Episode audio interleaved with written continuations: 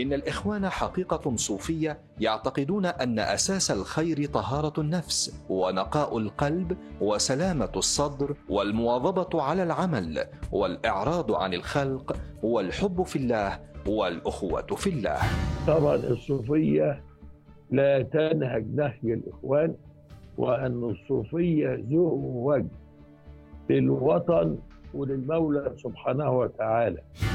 فلعل كلمة مثل كلمة يعني الشيخ حسن البنا رحمه الله إن يعني دعوتنا هذه عقيدة سلفية وحقيقة صوفية، لعلها من هذا الباب، فإنه كان له أذكار.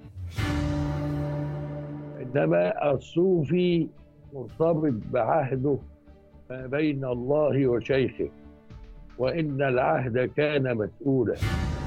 نظام الدعوة في هذه المرحلة من الناحية الروحية صوفي بحت، ومن الناحية التكوينية نقدر نقول عسكري بحت. الدعوة في هذه المرحلة إنها خاصة الناس دول عندهم استعداد حقيقي للعمل والبذل والتضحية والجهاد. الإخوان ساعد بشكل أو بآخر أن تحتوي الصوفية الطرقية. قال حسن البنا في رسالة المؤتمر الخامس في العام ألف وتسعمائة وثمانية وثلاثين إن دعوة الإخوان المسلمين دعوة سلفية وطريقة سنية وحقيقة صوفية وهيئة سياسية وجماعة رياضية ورابطة علمية وثقافية وشركة اقتصادية وفكرة اجتماعية. ظل الغموض يكتنف هذا التعريف المعبر عن طبيعة الجماعة كما ورد على لسان البنا، وكان التساؤل هل تعمد حسن البنا مؤسس جماعة الإخوان المسلمين أن ينسب جماعته إلى الصوفية لعدم مصادمة المجتمع المصري الذي كان يغلب عليه نمط التدين الصوفي، وتحديداً في بلدته المحمودية، بينما كان هدفه تأسيس جماعة شمولية تشكل مزيجاً يجمع ما بين التشكلات والتوجهات الإسلامية الفاعلة في الساحة، أم كان انعكاساً حقيقياً لطبيعة نشأته والفضاء الصوفي الذي عاش في كنفه؟ بلا شك إن بداية نشأة حسن البنا كانت صوفية خالصة، متأثراً منذ طفولته بدروس شيوخ الصوفية التي كانت تعقد في أحد المساجد ببلدته المحمودية، إلى أن أخذ البنا العهد على شيخ الطريقة الحصافية الشيخ عبد الوهاب الحصافي، حيث شارك في الطريقة أورادا ووظيفة واحتفالات، وتطورت علاقته بها فانتقل من محب إلى تابع مبايع. أسس وهو لا يزال طالباً ولم يغادر بلدته بعد جمعية إصلاحية باسم جمعية الحصافية الخيرية، وانتخب سكرتيراً لها، ثم ما إن استقر في مدينة الإسماعيلية للعمل مدرساً بها حتى أسس جمعية الإخوان المسلمين الخيرية التي بدأت على غرار الجمعيات الصوفية قبل أن تتطور سريعاً لتظهر فيها الروح الحركية الجديدة.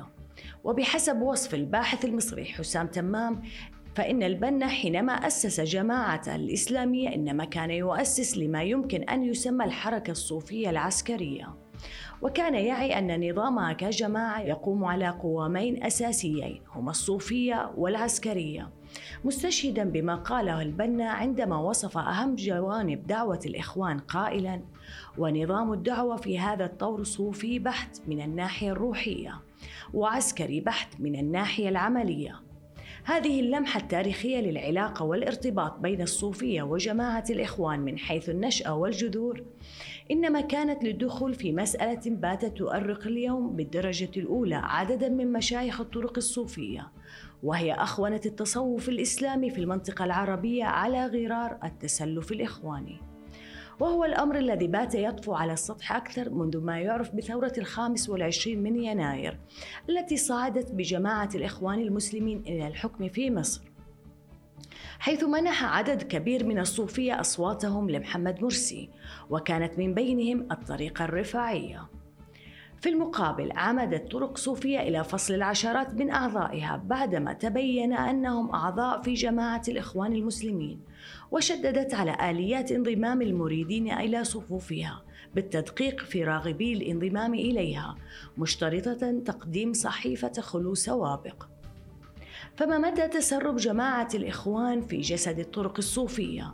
وهل انحرفت طرق صوفية عن تراثها معتنقة أدبيات الحاكمية والجاهلية والخلافة الإسلامية، وهي أدبيات رسمت معالمها حركات الإسلام السياسي. وهل هناك خلاف صوفي صوفي؟ أنا هدى الصالح وهذا برنامج جماعات. أرحب معنا في هذه الحلقة الشيخ محمد عبد الخالق الشبراوي، شيخ الطريقة الشبراوية ورئيس جبهة الإصلاح الصوفية. حياك الله معنا شيخ محمد. يا أهلا بك يا فندم. أهلا وسهلا. ومعنا أيضا الأستاذ مصطفى زهران، الباحث في الحركات الإسلامية والطرق الصوفية. حياك الله. أهلا وسهلا. إذا تسمح لي آه ودي آه إذا تسمح لي أبغى أبدأ مع الشيخ محمد. أسألك آه الله يسلمك، اتهم البنا في البداية بسرقة مريدي الطريقة الحصافية اللي أسس من خلالهم النواة الأولى لجماعة الإخوان المسلمين، هل هذا دقيق؟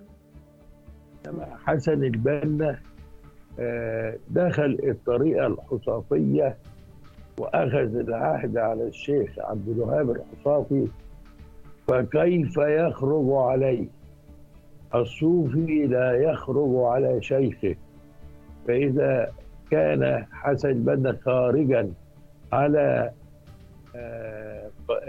رحمة الله عليه الشيخ عبد الوهاب الحصافي، فهذا من تدبير من من أدخل حسن البنا هذه الطريقة ليسرق الهيكل التوظيفي والهيكل الديني من هذه الطريقة ويعمل به.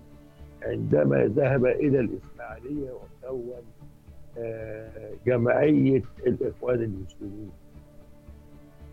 هو الحقيقة هنا هل شخص واحد يقدر يعمل الجماعة الإخوانية دي كلها لوحده؟ أظن هذا لا يجوز. إنه كان مجند من قبل أي خيارات ضد هذه البلاد علشان يوئدوا العقيدة الإسلامية الصحيحة وهي التصوف في قلوب المريدين وأبناء الأمة المصرية أو الأمة العربية أو الأمة الإسلامية. هناك من انتمى للتصوف بشكل التعبدي مثل أحمد السكري وسعيد حوا، وهناك من انشق عن الصوفية ودخل الإخوان يقدروا بالعدد بالمئات. هل الصوفية محضاً للإخوان؟ طبعاً الصوفية لا تنهج نهج الإخوان، وأن الصوفية ذو وجه للوطن وللمولى سبحانه وتعالى. فللوطن أخذناها من حديث سيدنا رسول الله في قوله المأثور لمكة عندما هاجر.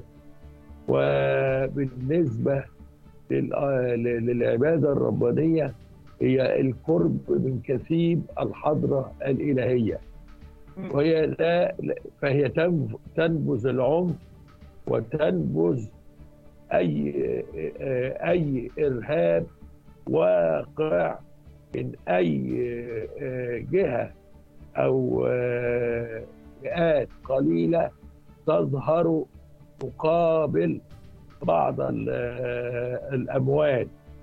فهؤلاء ليست بجماعات إسلامية، هؤلاء مرتزقة، ولا بد أن الدولة تحاكمهم كمرتزقة. طب بس إذا تسمح لي، هل آآ آآ تعتبر الصوفية يعني آآ يعني آآ محضن للإخوان بحكم الارتباط، يعني نوع من ما تتشارك فيه من حيث اللي اعتمدت جماعة الإخوان المسلمين كنهج باعتماد الطريقة الصوفية؟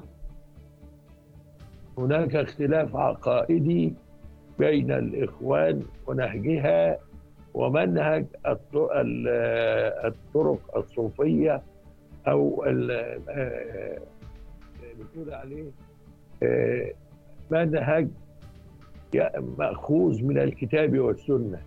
أما الإخوان هؤلاء منهجهم من فكر من فكر رأس صاحبها، وليست من خالص الكتاب والسنة، حيث أنهم حيث أنهم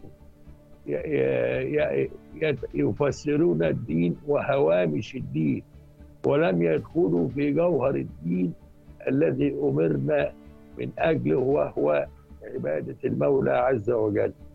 طب شيخ، أنا قبل ما أنتقل للأستاذ مصطفى أبغى أسألك، كان البنا يقول ادخل معنا وابقى في طريقتك، كان يرددها دوما هذه الجملة، أن الإخوان يعني، وكان يقول من الإخوان دعوة سلفية وحقيقة صوفية، وكان يغازل الصوفية بهذا الكلام. فهل كان هذا لتحبيب الصوفية بجماعة الإخوان واستقطابهم؟ الإجابة هنا تكون بالنسبة لهذه المقولة مقولة ليست سليمة النوايا أو النية خالصة النية، ليست خالصة النية، إنما الصوفي مرتبط بعهده ما بين الله وشيخه، وإن العهد كان مسؤولا، فلا يستطيع الصوفي الذي عاهد الله على عبادته والرقي في طريق العبادة أن يتجه إلى إلى جمعية أخرى تهدم تهدم هذا الدين من خلال مفاهيم مخطوئة.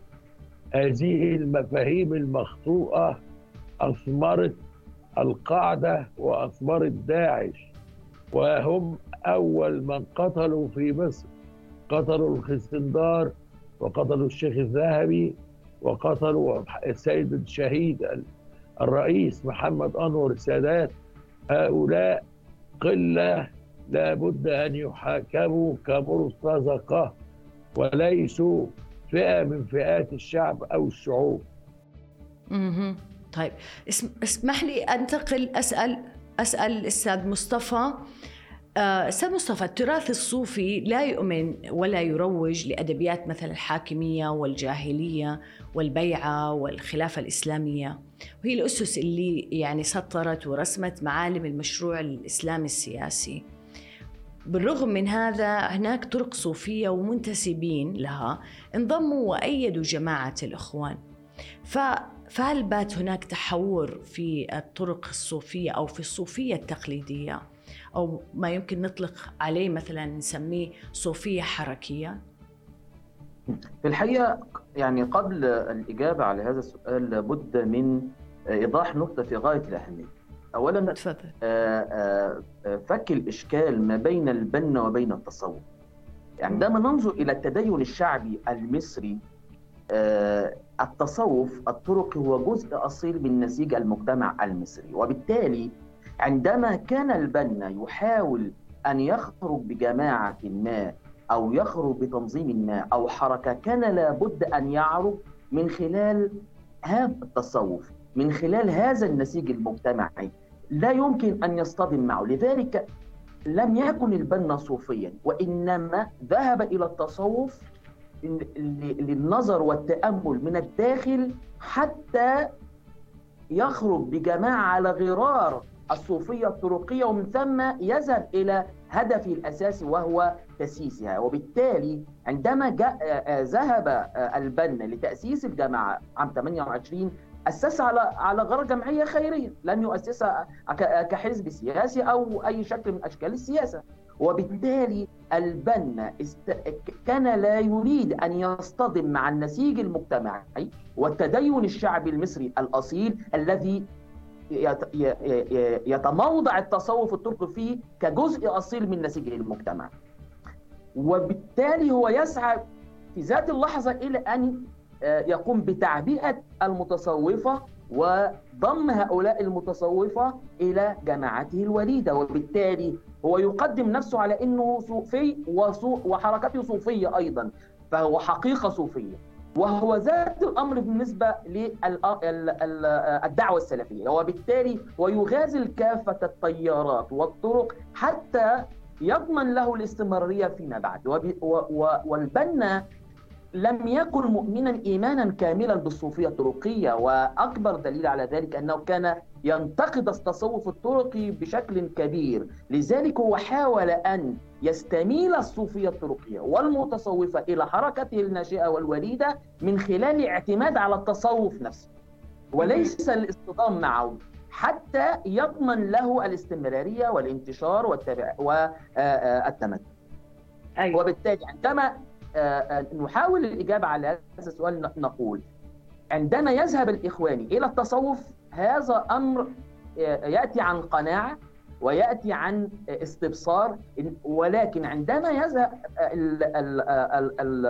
المتصوف إلى الإخوان هو ليس شرطا أن يكون فرضا داخل جماعة صوفية أو طريقة صوفية أو يبايع شيخ ما، إنما التصوف الطرقي يشترك فيه كافة أنماط وتمظهرات التدين الشعبي المصري، لأن مصر بالأساس التصوف تحت فيه جزء أصيل من نسيج المجتمع. وبالتالي لا نقول أن المتصوف يذهبون للإخوان، ولكن نقول أن التصوف الطرقي أو التصوف جذب الإخوان في حالة استبصار. طيب، يعني حضرتك ما تشوف أن هناك تسلل لأعضاء شخصيات في الطرق الصوفية في داخل جماعة الإخوان المسلمين، وأصبحت يعني لديها يعني تحمل نفس الأفكار الأيديولوجية لفكرة الإسلام الحركي؟ في الحقيقة يعني بالنسبة للصوفية الطرقية المعاصرة خاصة في مصر في فرق كبير جدا بينها وبين الإخوان كحركة كأيديولوجية عقدية وماذا غير ذلك. صحيح. صحيح أن البنا تنسخ التجربة التنظيمية من حيث التكوين التنظيمي، من حيث البناء التنظيمي، من حيث الأدوات المعبرة عن التنظيم، من حيث التربية والتكوين الثقافي وما إلى غير ذلك، لكن الصوفية الطرقية لم تتجه نحو السياسة على مدار هذه العقود الفائتة. صحيح. وبالتالي لا نقول أن الصوفية تأثرت بالإخوان، ولكن الإخوان ساعد بشكل أو بآخر أن تحتوي الصوفية الطرقية، ساعد بشكل أو بآخر أن تضم بعض الأفراد من داخل الصوفية الذين لديهم طموح سياسي على سبيل المثال. وكما ذكرت حضرتك في التقرير بأن شيخ الطريقة الرفاعية الرفاعية انجذب نحو الإخوان، وفي الحقيقة أن لا يوجد شيخ من شيوخ الصوفية التركية المصرية المعاصرة انجذب إلى الإخوان، لا في ألفين وأحد عشر وما قبل ولا قبل ذلك ولا بعد ذلك، ولكن هي كانت محاولة دعايات من قبل الإخوان لأن يق... لأن يصدروا صورة ما بأن هناك ثمة اجتماع أو محاولة وجود قاعدة مشتركة بينها وبين الصوفية التركية انطلاقا من هذا الحديث المتكرر بأن البنا كان صوفيا. البنا ذهب إلى التصوف في حالة بشكل براجماتي للتعرف والتعلم كيف تبني الصوفية التركية تنظيمها، كيف هي العلاقة بين المريد والشيخ. لذلك حينما ننظر ونتأمل في التكوين التنظيمي لجماعة الإخوان بداية من المرشد هي مترادفات صوفية بالأساس.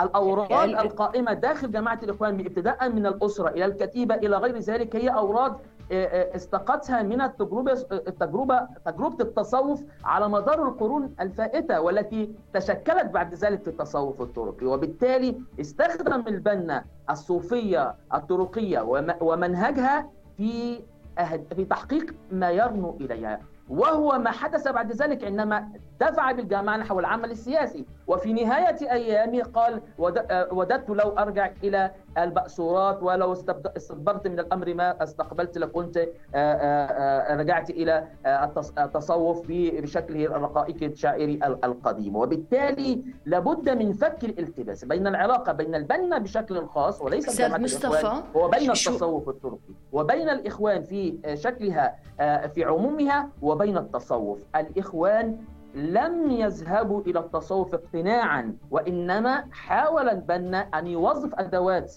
التصوف لخدمة أهدافه السياسية والحركية بعد ذلك، وقام وكان يذهب بشكل باغر إلى محاولة عسكرة التصوف. ولكن ظل التصوف الطرقي محافظاً على أدبياته، ظل التصوف المصري محافظاً على مناهجه حتى هذه اللحظة.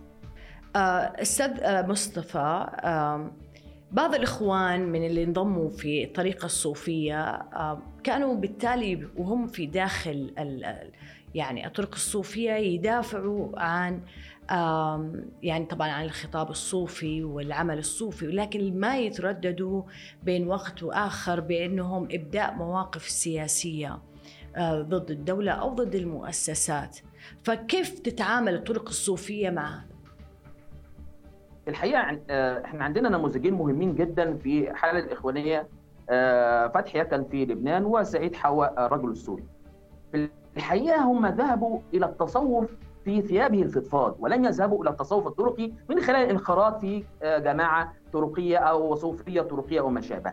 لماذا؟ لأن تغول السياسة في حركة الإخوان المسلمين وجماعة الإخوان المسلمين على امتداد مساحاتها في المنطقة العربية والإسلامية قتل الكثير مما كان يطمح إليه بعض القادة الذين كانوا يزعمون أنهم مخلصين في التعاطي مع مسألة الإسلام وأهدافهم نحو الإسلام كدين وليس كجماعة. وبالتالي سعيد حوا عندما كتب جند الله ثقافة وأخلاقا وفتحي كان عندما يأس من الإخوان في نهاية حياته لجوا للتصوف. إن التصوف هو البداية التي البداية التي ينطلق منها أي أي من المتدينين أو أو أو أو الشكل التدين العام التدين الشعبي يبدأ من التصوف، الزهد ومحاولة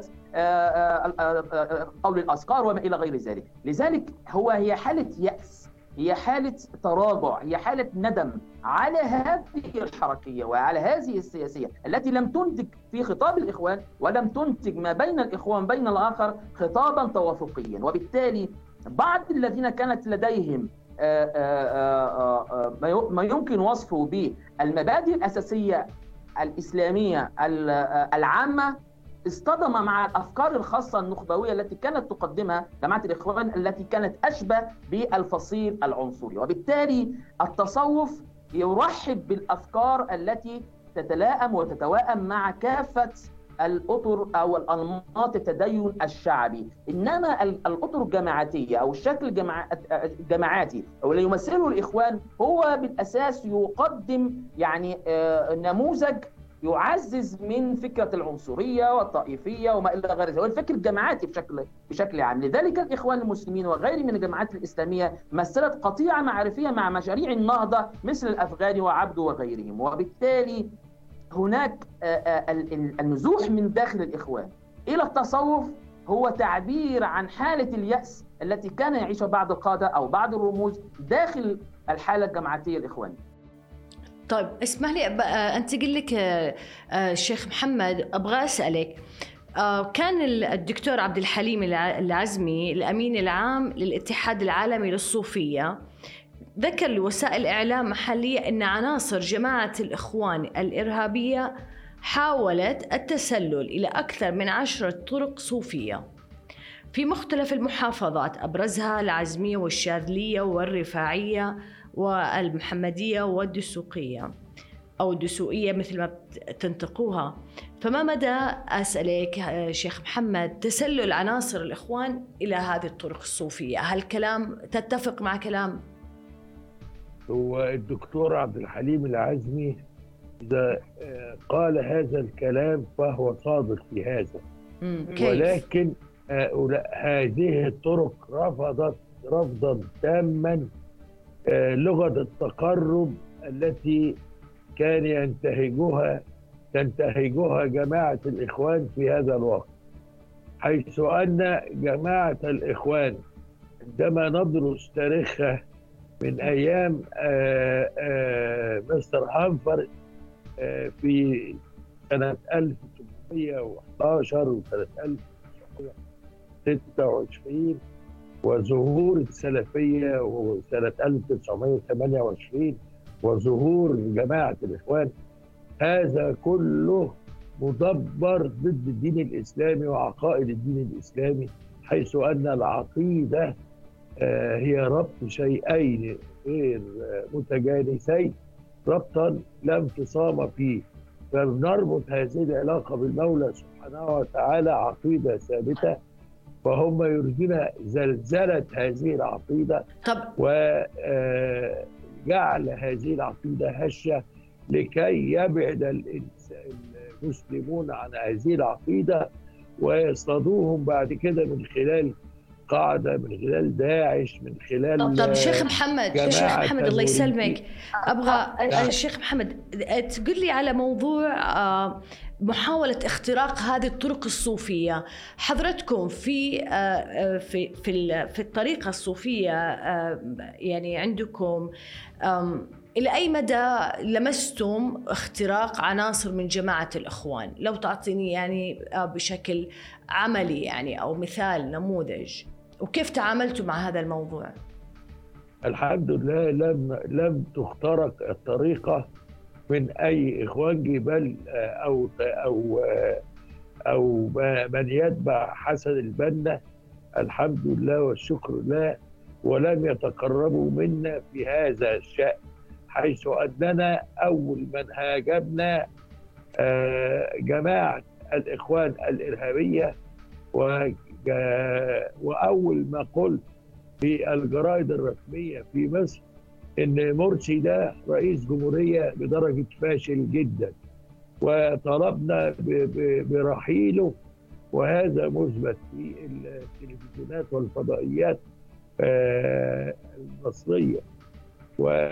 وأقول وأقول أن هذه الجماعة الإرهابية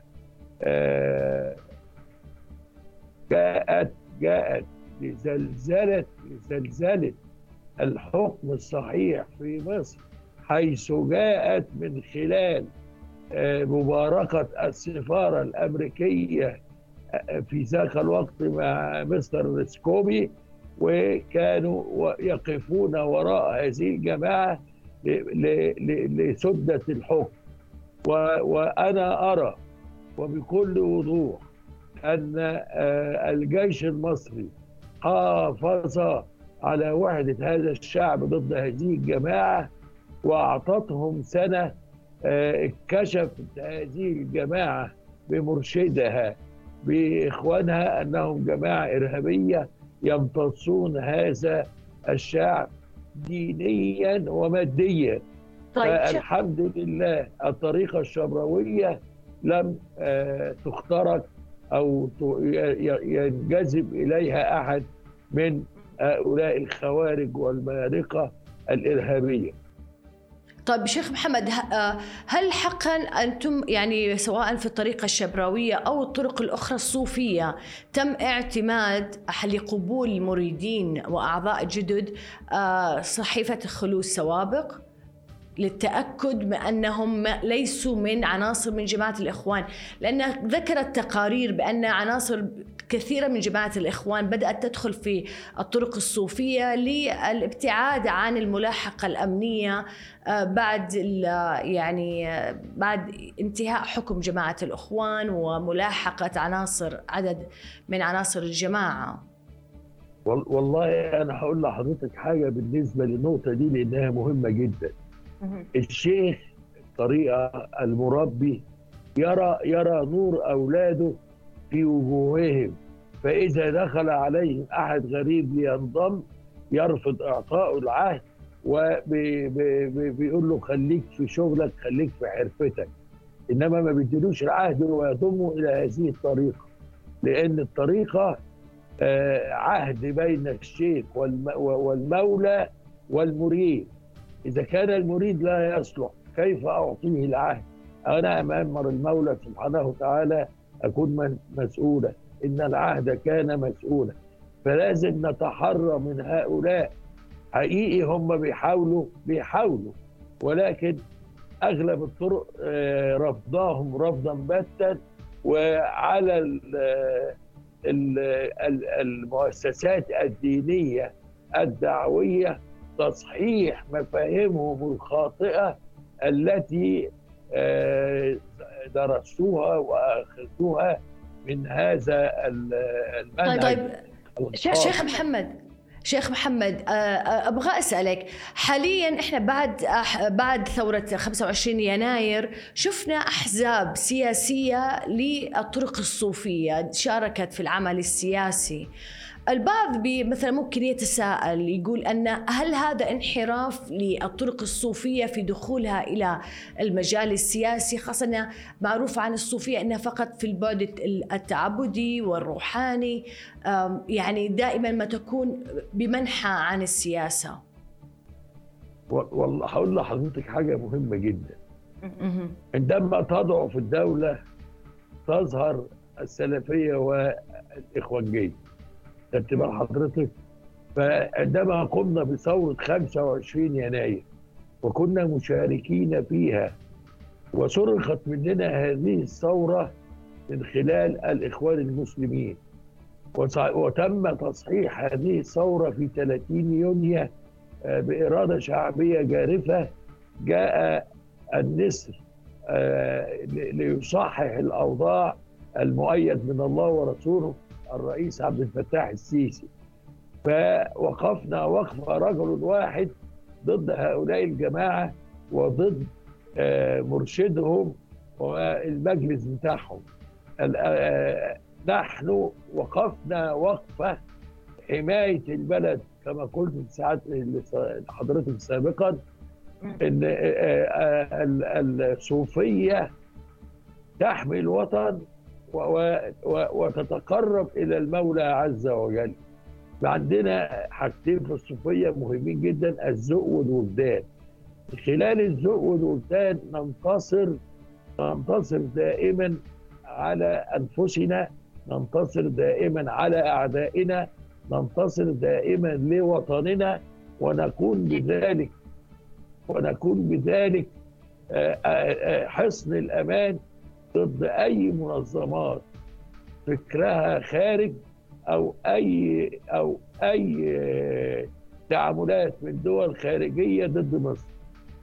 أستاذ مصطفى، مرت الجماعة جماعة الإخوان بحالة من التحول للسلفية في أوائل الخمسينات، وانتقلت بعدها، يعني كانت في بدايتها في أواخر العشرينات مثل ما ذكر البنا، يعني يعني تغطت بالبعد الصوفي أكثر، ثم في الخمسينات دخل يعني بدأت بتبني سلوكيات أو المظاهر أو صور هذه الظاهر السلفية.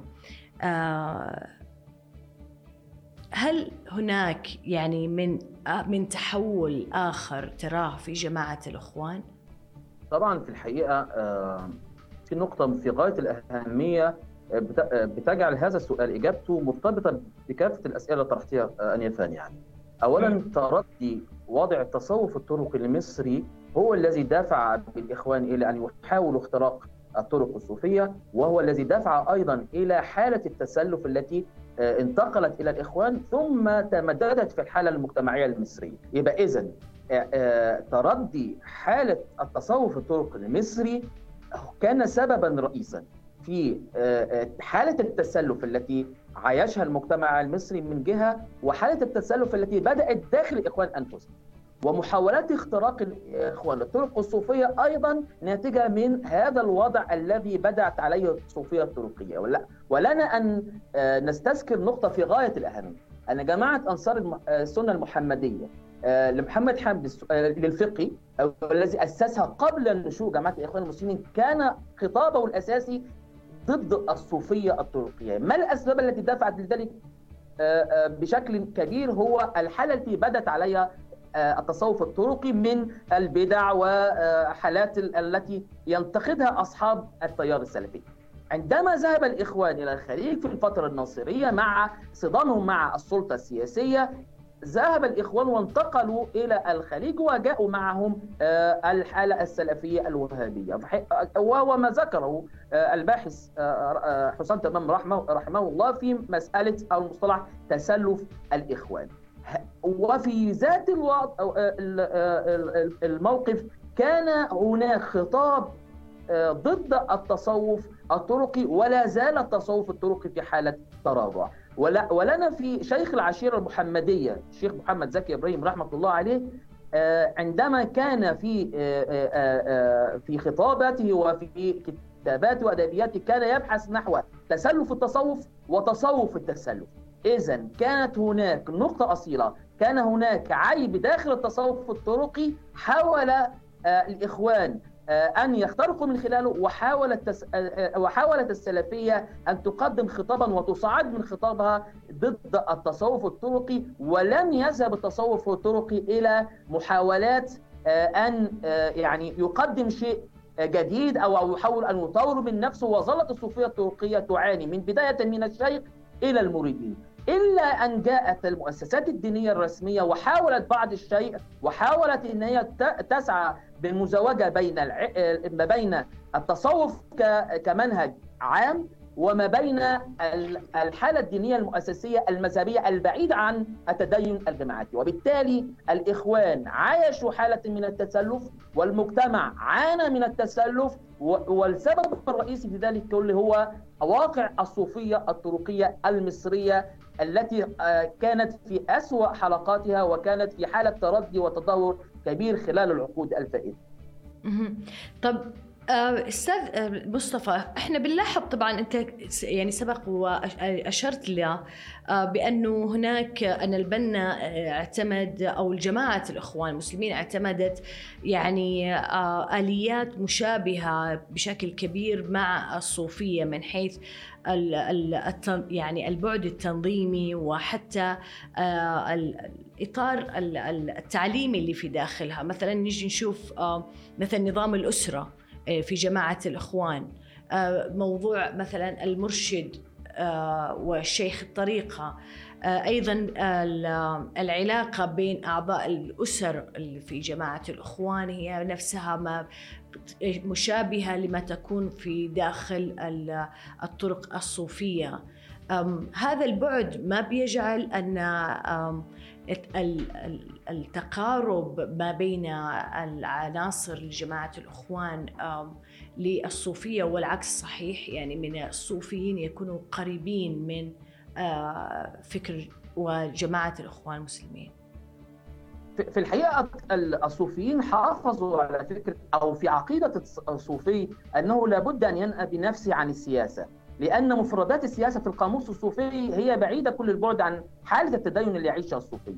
ولكن الإخ... الفرد الإخواني حتى بعد ما دخلت حاليا في السياسة كأحزاب سياسية، نعم حتى بعد ما دخلت طرق صوفية في العالم في السياسة بكونها أحزاب، يعني كونت أحزاب سياسية وفي البرلمان أصبحت تشكل.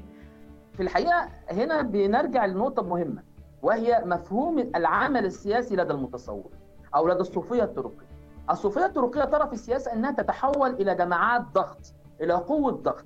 ولنا في والد عبد الهادي القصي، الدكتور عبد الهادي القصي هو شيخ المشايخ الطرق الصوفية، أن والده كان له موقف من اتفاقية كامب ديفيد، وهو لم يكن منخرطا في حزب سياسي.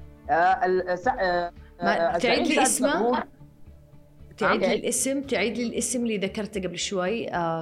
نعم، الدكتور عبد الهادي القصي وهو شيخ المشايخ الطرق الصوفية الحالي في مصر، والده كان وقف من اتفاقية كامب ديفيد موقف مناهض، وكان له رأي معارض لما حدث في ذلك الوقت، وهو لم يكن منخرطا في عالم السياسة ولم يكن متحزبا، وكان شيخ القصبية في ذلك الوقت. الزعيم سعد الزغلول خرج من بيت القصبية أيضا في قبيل ثورة تسعة عشر. وبالتالي الصوفية الطرقية ترى السياسة من منظور مختلف، منظور يعارض الرؤية التي طرحها البنا وتطرحها جماعة الإخوان المسلمين منذ نشأتها وحتى اللحظة. لذلك أنا أستبعد أن يكون هذا أن يكون هناك تقارب بين الصوفي وبين الإخواني، حتى وإن كانت هناك مترادفات أو هناك أشكال تنظيمية متقاربة. هذه الأشكال المتقاربة كان البنا له غاية منها بشكل أساسي، هو إطفاء الشرعنة والقدسية على القائد أو على المرشد على رأس التنظيم، حتى لا يعني في ذلك الوقت كانت الأحزاب السياسية في مصر تعاني من تراجع، أفول، صعود. وبالتالي البنا كان يحاول أن يقدم ترياق هذه الجماعه ان تعيش فتره اطول، ان لا تتنازع على على الرياده، لا تتنازع او تتنافس على منصب مثل مثل هذا. لذلك هو اطلق اسم المرشد على على راس الجماعه، ولم يطلق مثلا الرئيس او مدير او ما شابه، من اجل اطفاء الحاله الشرعيه او يشرع وجوده واطفاء القداسه، وفي ذات الوقت الامر السياسي او الاداتي او العملياتي. وقس على ذلك بقيه المترادفات الاخرى كالاسره وكالكتيبه، وحتى في الأسكار التي تجمع بين الإخوان في داخل الأسرة اللي هي داخل الخلية والكتيبة هي متقاربة ومتشابهة، من أجل التماسك التنظيمي وليس الهدف التصوف، وليس هدف التصوف الطرقي، حتى في مسائل التأمل والتدبر وما شابه التي نسخها نسخا من التصوف في سيابه الفضفاضة، هي أيضا من أجل. لكن حتى كان يعتمدوا كان يعتمدوا كتب للتدريس لأعضاء الجماعة، كتب الصوفية. يعني يعني يعني إحنا عندنا مثلا إحياء علوم الدين الغزالي وشرح حكم ابن عبد الله السكندري والمواهب اللادونية للقسطلاني، كل هذه الكتب كانت أدبيات أساسية. ولكن في بدايات نشأة الإخوان، وهنا نقطة مهمة جدا في التحولات، بعد ذلك في حالة التسلف بدأت هناك كتب أخرى تواكب التحولات التي تعيشها المجتمع. تراجعت الحالة الدينية وبين قوسين الأدبيات الصوفية، وحلت مكانها أدبيات أخرى تؤسس للحركية وتؤسس للسياسية، وأصبح هناك فقه السنة لسيد سابق، أصبح هناك أدبيات. تراجعت الحالة الصوفية في الكيان الإخواني أو في بناء إخواني بشكل كبير. لذلك هو ما دفع إلى كثير من داخل الإخوان حتى على مستوى القيادات إلى العودة مرة أخرى إلى الرقائق وما إلى شابه التي كانت تنتجها أو تنطلق منها من داخل التصوف. طب اسمح لي بنتقل للشيخ محمد، الله يسلمك. شيخ محمد، أبغى أسألك، الشيخ طارق ياسين الرفاعي هو شيخ مشايخ السادة الرفاعية، الطريقة الصوفية اللي تعتبر الكبيرة أو الأكبر في في مصر، كان أعلن تأييده لمحمد مرسي ولجماعة الإخوان المسلمين، وذكر وقتها في تصريحات في وسائل الإعلام أن عدد كبير من الصوفية من انتخب محمد مرسي وكان مؤيدين لجماعة الإخوان المسلمين. فكيف تشوف تصريحها هذا؟ الله يسأل في هذا الشيخ طارق الرفاعي، شيخ الطريقة الرفاعية، لأن في هذا الوقت كنا منشغلين بشيء نقف أمام مرسي والذين معه، فكنا نقف تماما على كيفية مجابهة هذا المرسي. وكان وكان من المفترض ان السيد طارق لو قال هذا الكلام يسأل عنه. اما اما الصوفية لم لم تنزل من مستواها. الصوفية تقف دائما بجوار الدولة أي في أي زمان ومكان. لقد وقفت الصوفية أمام مع قطز بقيادة آه شيخ محمد. لو بإيجاز أبغاك لو تعطيني كمعلومة حضرتكم مثلا كطرق صوفية، هل هناك إجراءات مثلا اجتماعات عقدتوها مع بعضكم، آه خلوات، آه لوضع يعني ضوابط أو إجراءات تتفقوا عليها فيما يتعلق ب مثلا نقول تنقية الصفوف مثلا من عناصر قد تكون دخلت في جم من جماعة الإخوان في داخل الصوفية؟ تخ... وضعتم ضوابط معينة أيضا للمريدين الجدد في داخل هذه الطرق الصوفية؟ يعني ودي تحكي لي ده بينكم أي تفاهمات في هالموضوع هذا، ولمستوا يعني هذا الشيء من قبل الجماعة؟ والله هو الصوفية مع الجماعة، هذه الجماعة هناك اختلاف عقائدي. نعم حتى صحيح. إذا حتى إذا دخل أحد أفراد هذه الجماعة إلى الطرق الصوفية بيبان من أسلوبه انه هو ليس ليس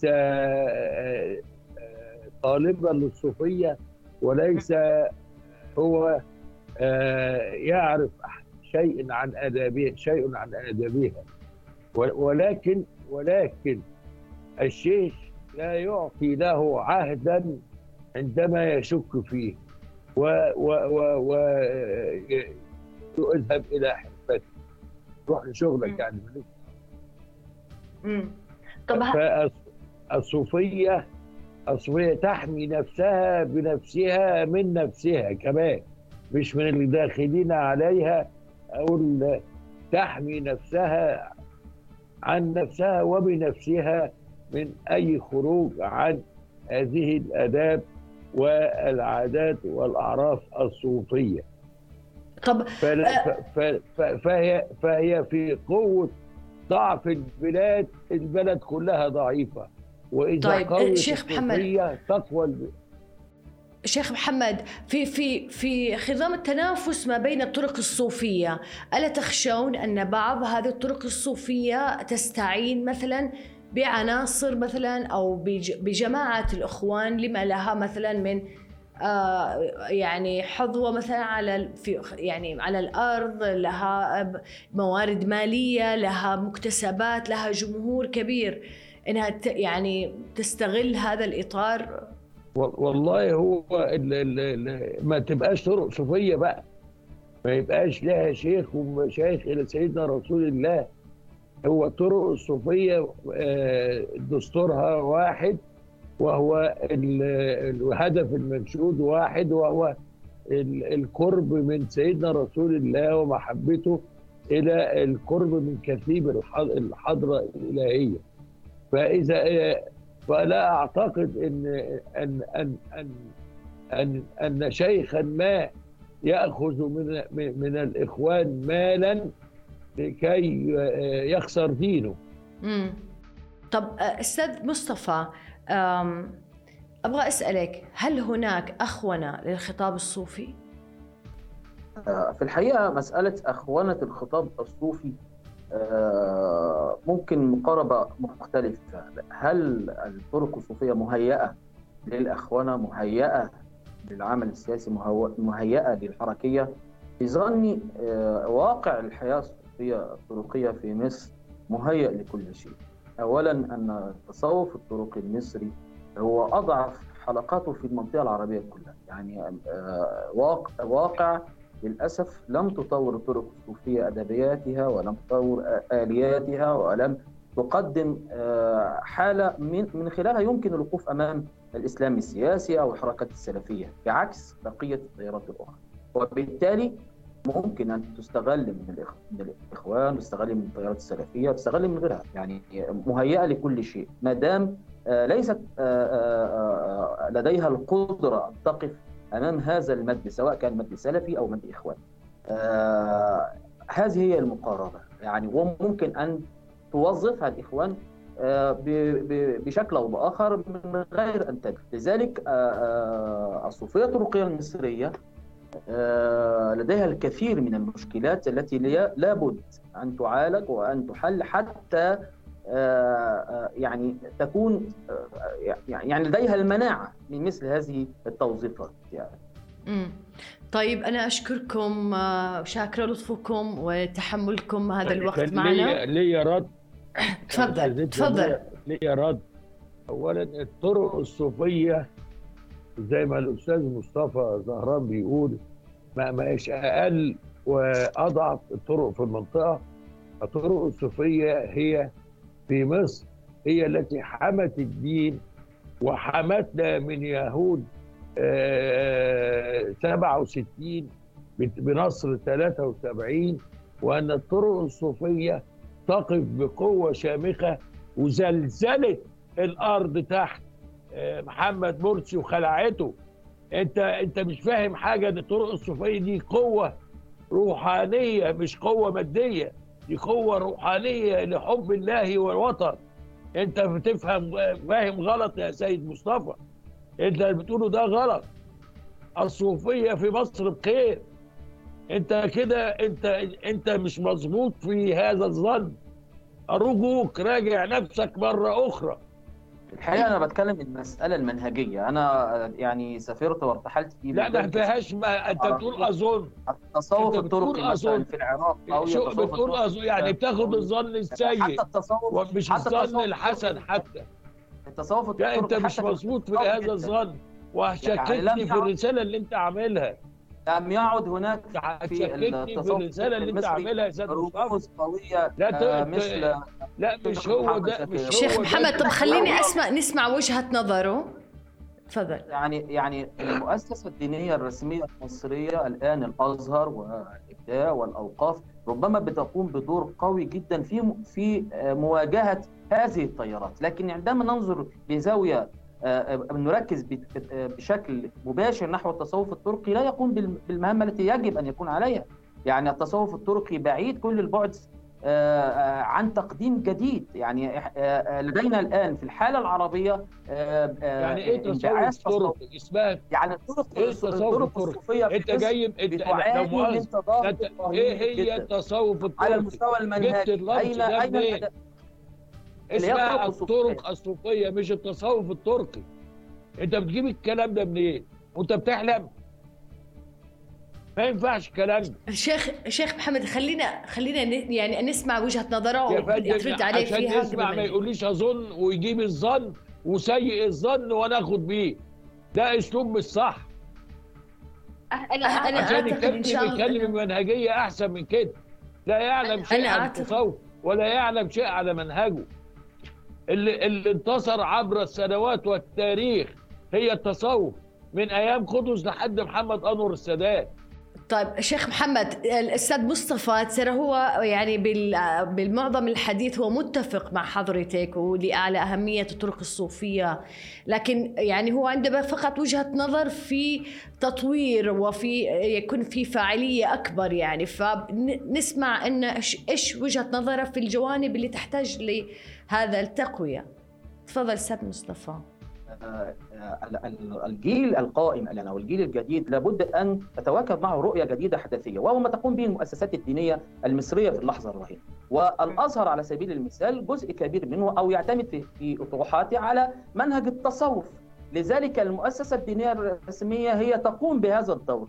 لابد من أن تكون لدى الطرق الصوفية المصرية دور معاون وتأييد ودعم من خلال طرح رؤى جديدة، تقديم أدبيات لا تعتمد بالشكل الكلاسيكي. صحيح أن التصوف هو الذي واجه الاستعمار، هو الذي قام بالتعبئة ضد المستعمر والمحتل، ولكن هناك قضايا جديدة، هناك أنماط مختلفة من من أشكال المجتمعية لابد أن تتواكب مع الصوفية الطرقية حتى لا تكون مجرد شكل كلاسيكي قديم يتبرك به وحسب. طيب طيب تسمحوا لي الله يسلمكم، أبغى أختم بخاتمة في النهاية قبل ما أودعكم. آه الله يسلمكم. كما تجلت صور التسلف في جماعة الإخوان المسلمين لتحقيق أهدافها، كان الأمر ذاته في أخونة الجماعة للخطاب الصوفي، لكن النقاش يبقى طويلا حول مدى تأخن طرق التصوف الإسلامي ليس فقط في مصر بل أيضا في باقي الدول العربية والإسلامية كتونس والمغرب والسودان والصومال على سبيل المثال. وهل هناك طرق صوفية خرجت اليوم عن تدينها التقليدي إلى رحاب الإسلام الحركي؟ أنا هدى الصالح وهذا برنامج جماعات.